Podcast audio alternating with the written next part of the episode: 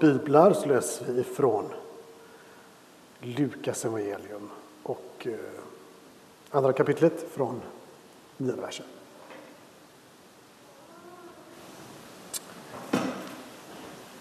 I samma trakt fanns några herdar som låg ute och vaktade sin jord om natten. Då stod en Herrens ängel framför dem och Herrens härlighet lyste omkring dem. Och de blev mycket rädda. Men ängeln sa, var inte rädda. Jag bär bud till er om en stor glädje för hela folket. Idag har en frälsare fötts åt er i Davids stad. Han är Messias, Herren. Och detta är tecknet för er. Ni ska finna ett nyfött barn som är lindat och ligger i en krubba. Och plötsligt var där tillsammans med ängeln en stor himmelsk här som prisade Gud och sa Ära åt Gud i höjden, frid på jorden bland människor som han älskar. När änglarna hade lämnat dem och återvänt till himlen sa herdarna till varandra Vi måste gå in till Betlehem och se det som har hänt och som Herren låtit oss veta. De skyndade iväg och fann Maria, Josef och barnet som låg i krubban. Och när de hade sett det berättade de vad som hade sagts till dem om detta barn.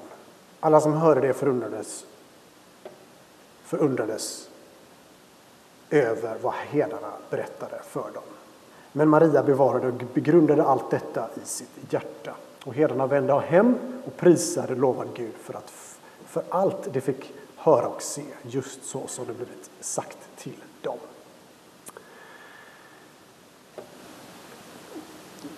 Det är en sån här god jultext. Det här läser vi ju kanske på, eh, på vår juldag eller eh, julafton och så kan en del av de här eh, innehållet här i kan ibland segla bort från oss. Så att nu ska vi stanna kvar i den här texten och det ska bli rätt så, tycker jag, rätt så spännande faktiskt.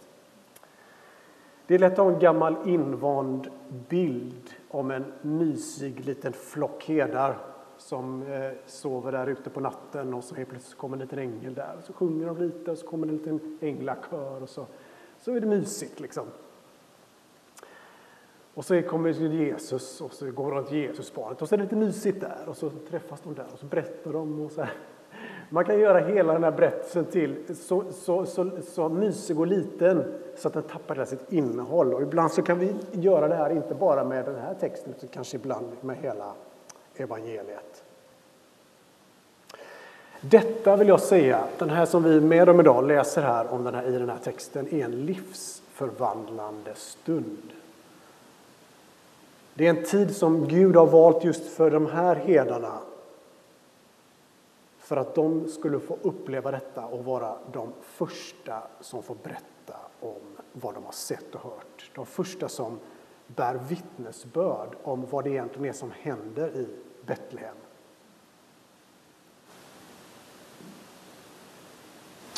Och det står ju, som vi läste precis, att eh, ängeln säger Var inte rädda, jag bär bud till er om en stor glädje för hela folket. Idag har en frälsare fötts åt er i Davids stad. Han är Messias, Herren. Han är Messias, Herren. Identiteten för Jesusbarnet blir direkt synlig. Här finns fokus på att den enorma mysteriet som inkarnationen är. Hur kan hela världen bli räddad av detta barn? Och givetvis så är det inte barnet i sig som räddar utan barnet växer upp och blir den som Gud har bestämt att han ska bli. Ett Guds lamm som offras för världens och din och min synd. Det är först när det här barnet är 33 år som luftet av det som sägs idag kommer i sin aktion börja hända. Inkarnationen är det största miraklet som någonsin hänt. Men ändå så gick detta faktum förbi de flesta. Det hände så att säga lite off-grid, lite utanför det vanliga Det kunde lika väl ha passerat den här händelsen som att och ingen märkte någonting. Men himlen märkte någonting när hedarna blev besökta av ängeln och änglahären. Låt oss bara för en stund tänka oss in i hedarnas läge. Det har ytterligare en natt utomhus för att skydda fåren, eh, från, ofta på nätterna från attacker från rovdjur. Det höll till i Betlehem, vilket kan tyda på att eh, de här lammen, då, det var en ro, rolig grej, de här, eller rolig, ja det kan vara roligt, eh, att de här fåren, getterna som de hade, de skulle eventuellt, bara för att de var just det här området, så skulle de kunna vara till offer i templet. Vi vet inte säkert, men det skulle kunna vara så. Vilket gör att det finns en extra dimension. Jesus blir lammet, här är herdarna och hand om offersystemets eh, får och lamm. Hur som helst, så de här herdarna, precis som de flesta andra i Israel, väntade på att Messias skulle komma. Så mitt i den natten så får de vara med om den här livsförvandlande förändringen eller disruption, en ändring, en livsavgörande till och med förändring. Först blir de livrädda när de ser ängeln klädd i ljus som på riktigt uppenbarar sig för dem, för dem. Ingen dröm här. Det blir som att en annan verklighet blir synlig. Det osynliga blir synligt. Jag behöver kanske inte säga det att det hela är en märklig situation. Varför kommer inte ängeln till stallet istället? Varför kommer inte ängeln till templet i Jerusalem? Herdar. De är inte direkt samhällets toppskikt. Men Gud kommer till de fattiga med sin härlighet. Gud föds till jorden i en fattig miljö. Det första som får höra, alltså herdarna, är fattiga herdar ute bland sina får. Gud väcker, vänder upp och ner våra förväntningar.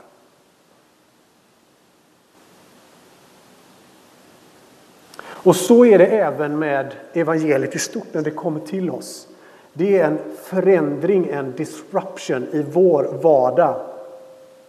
Samtidigt så är det en inbjudan och en innovation faktiskt av himlen, Guds rike och himmelriket.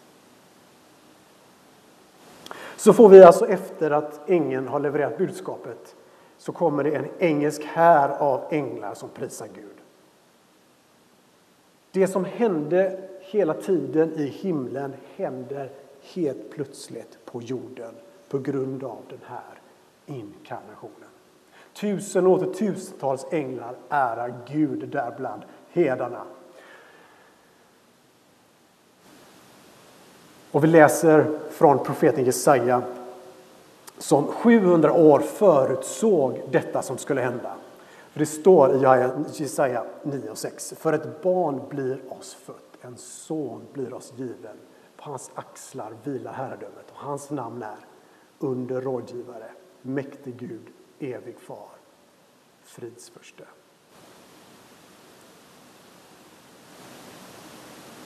Så stämmer änglarna upp i den här sången i vers 14. Ära åt Gud i höjden och frid på jorden bland människor som han älskar. Låt oss bara kort stanna upp lite grann vid några av de här meningarna. Ära åt Gud i höjden. Våra liv bör ge Gud ära i allt. Och här så ger änglarna Gud ära i allt, i det de sjunger och det de gör. Allt vi gör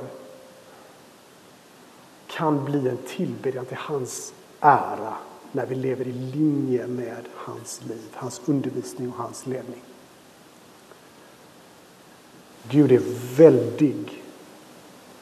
Han är värdig att äras med hela våra liv. Ingen del kan vi, bör vi behålla för oss själva. Vi menar att vara heliga så som han är helig. Så därför så ärar även vi Gud genom våra liv. Ära åt Gud i höjden. och frid på jorden. Frid på jorden. Gud, Jesus Kristus i inkarnationen kom med frid, shalom, till jorden. Frid i våra hjärtan genom det som han kommer med. Frid som en gåva utifrån till oss. En inre frid som är värd mer än någon annan typ av sak som vi kan försöka tillfredsställa oss själva med. Den sprider sig sen, den här friden som kommer utifrån till oss, ner till våra hjärtan och ut till våra relationer. Och vi, du och jag, är kallade att leva i den och vara den icke oroliga närvaron som friden ger oss. Frid på jorden är inte bara ett sånt här, ja, lite frid och fred på jorden. Det är riktat till våra hjärtan, för det är inte frid i våra hjärtan. Bara Kristus kan ge sann frid till våra hjärtan. Och den kan bara tas emot genom hans son som en gåva till oss.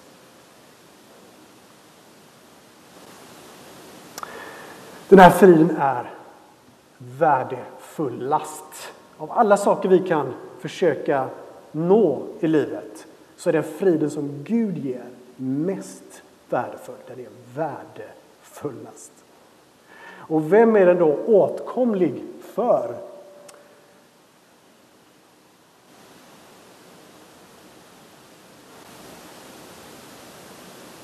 Ära åt Gud i höjden, frid på jorden var bland människor som han älskar eller som han har behag till. Guds frid och kärlek, den himmelska, är tillgänglig för alla som vill. Alla som vill svara på evangeliets rop om hoppet i den inkarnerade Sonen.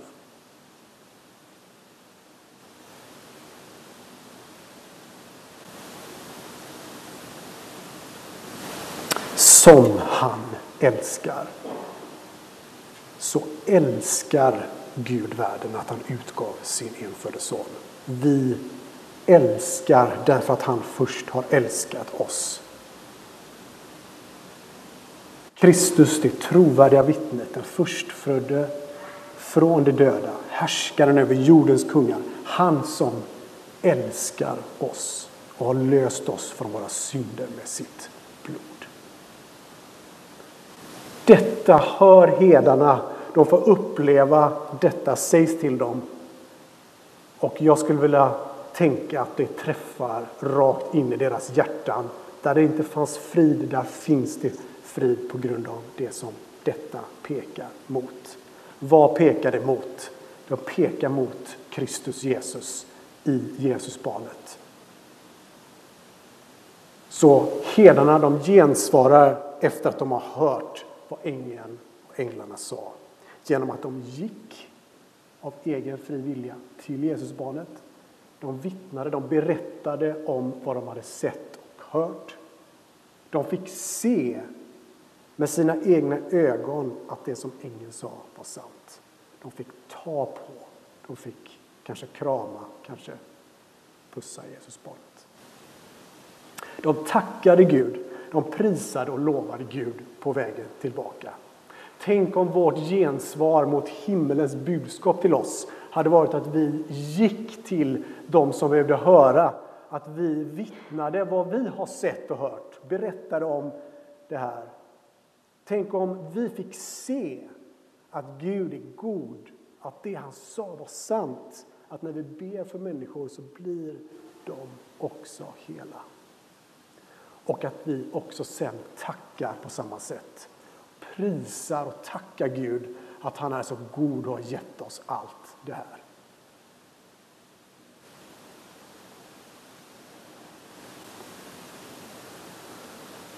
Låt mig snart börja landa lite Men jag vill bara stanna till också vid någonting som jag kallar en ohelig och helig kris. Eller disruption på engelska. Inte riktigt kris, men det är ungefär som att något inte är som det var innan, en förändring. Vi lever ju just nu i en tid av disruption, disruption. Coronakrisen som vi lever i har så att säga fått oss ur led. Vår linjära sätt att förstå vår värld i väst håller på att gå ur led och inte vara samma mål som det var innan.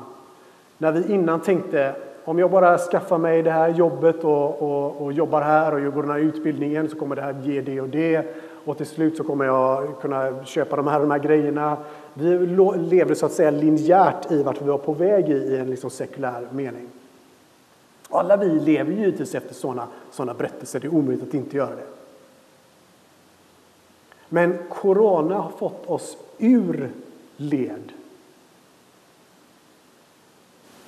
Från att vara en normal värld som vi har tänkt så är det nu en annan verklighet som vi lever i. Och vi går alla, tänker jag, igenom, eller inte tänker, vi går alla igenom en rad kriser. Kris är mer av ett normalläge än vad vi i väst har gjort det till. Sorgkriser, ekonomiska kriser, relationella kriser, sjukdomskriser, psykiska kriser. Och det här är bara, som jag sa nu, bara det välmående väst. I många andra delar av världen kan vi också lägga till krig, svält, förföljelse och annat elände. Vi har miljökris och vi har leverans av varor-kris. Kanske, och jag vill föreslå, att vi lever som en, ett, ett fallet tillstånd som människor i, ett, i en, ett läge av kris. Och den enda som kan fixa vår kris, det är den här inkarnerade sonen som kommer till oss den här julen. Den enda som kan låta våra psykologiska in, in, inomvärldsliga kriser och låta det bli frid. Den enda som kan göra det blir Jesus Kristus.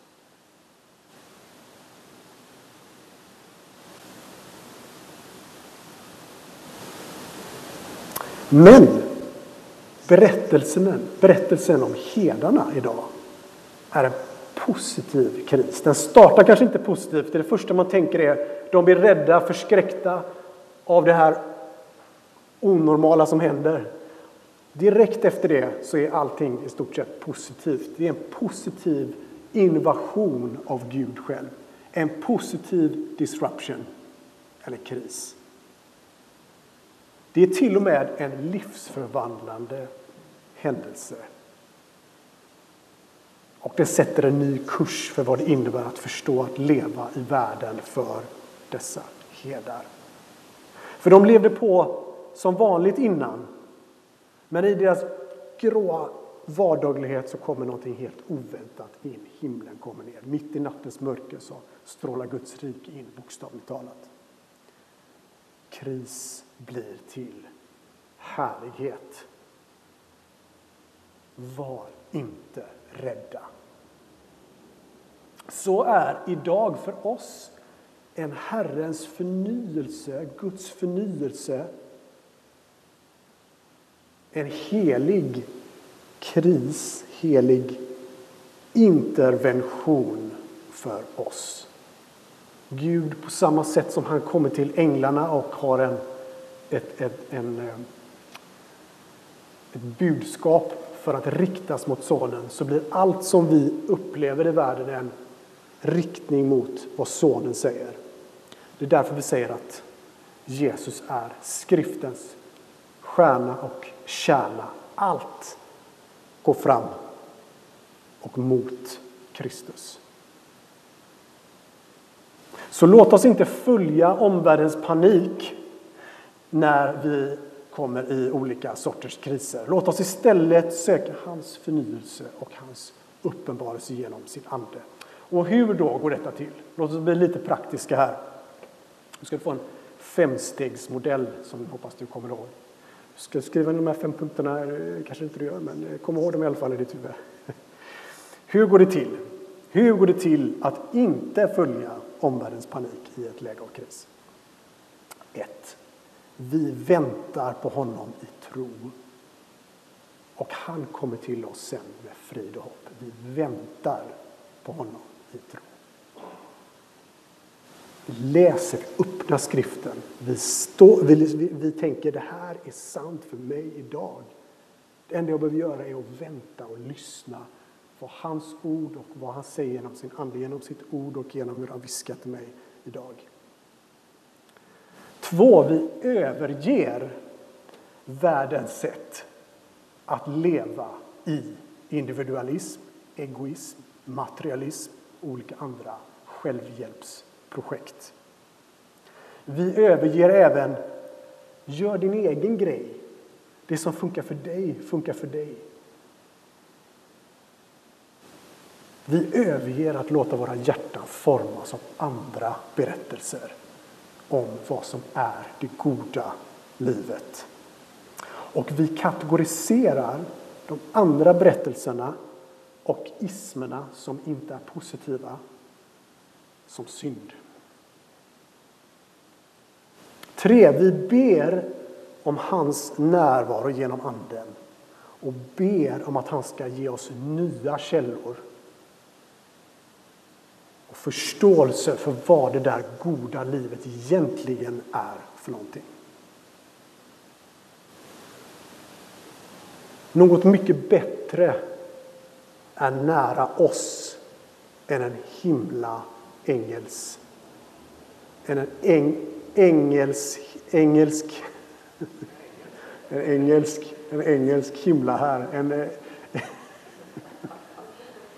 en ängla himmelsk här. Ni förstår. Någonting bättre än det eh, det var ungefär som, jag bara, en lite kort grej, bara som en rolig grej.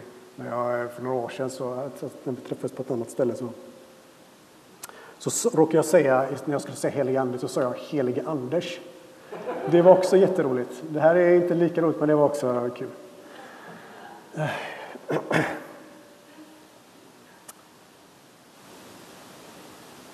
Någonting bättre än en ängla här finns i ditt bröst anden, Guds helig ande som kommer att säga att allt det där som vi läser om, om Jesus är sant. Det är bara genom anden som det blir sant. Så vi kan läsa i skriften, du kan läsa skriften. Du kan läsa skriften varje dag, eh, tio timmar, hjälper inte om inte anden öppnar upp så de här orden kommer till liv och har en adress till ditt hjärta. Något bättre än en ängla här finns i ditt bröst. För Guds ande är nära och ger liv här och nu. Hans ande skapar vatten i öknen låter en törstig resenär som du och jag få dricka av hans vatten. 4. vi ber därför om hans förnyelse och hans intervention i våra liv vi vägrar att leva själva. Köra sin egen grej är inte längre ett val för den som är en Kristi efterföljare. Därför ber vi om hans förnyelse och hans intervention. Att han ska faktiskt göra det där gulliga som vi tänker är inte så gulligt utan det är en livsförvandlande intervention av Gud själv i våra liv för att vi ska kunna vända oss från synd och kunna leva i hans efterföljd. Och det här är en livslång process. Det här är inte en gång. Du gör det här en gång och sen är det bra. Det här behöver du göra hela tiden. Synden försöker man skaka av sig, går inte, den kommer tillbaka igen hela tiden. Vad du behöver göra är att bekänna den så kommer den kommer tillbaka andra. Så bekänner vi den. Du lever i den här ordningen. Att Guds ande och Guds nåd får komma oss till del istället för att vi lever på vårt eget sätt. Fem sista som första punkten. Vi väntar på hans närvaro. Vi agerar inte innan vi har sett och känt att Gud är nära. Vi springer inte iväg på hit och dit på olika grejer innan vi har upplevt allt det han säger är sant om hans inkarnerade son. Låt mig avsluta med att säga Herdarnas liv var troligen aldrig de samma igen. Deras liv blev för alltid förändrade av Gud. Och allt pekar mot den inkarnerade guden i stallet. Han som är räddaren, inte bara för dem utan för oss. Han är räddaren och det blir bara i honom som vi kan få det livet som vi längtar efter. Den, så att säga, saknade pusselbiten finns bara i den inkarnerade sonen. Så låt oss därför med all vår uppmärksamhet den här dagen rikta vår blick mot Jesus Kristus. För utan honom finns ingen räddning för dig eller för mig. Amen.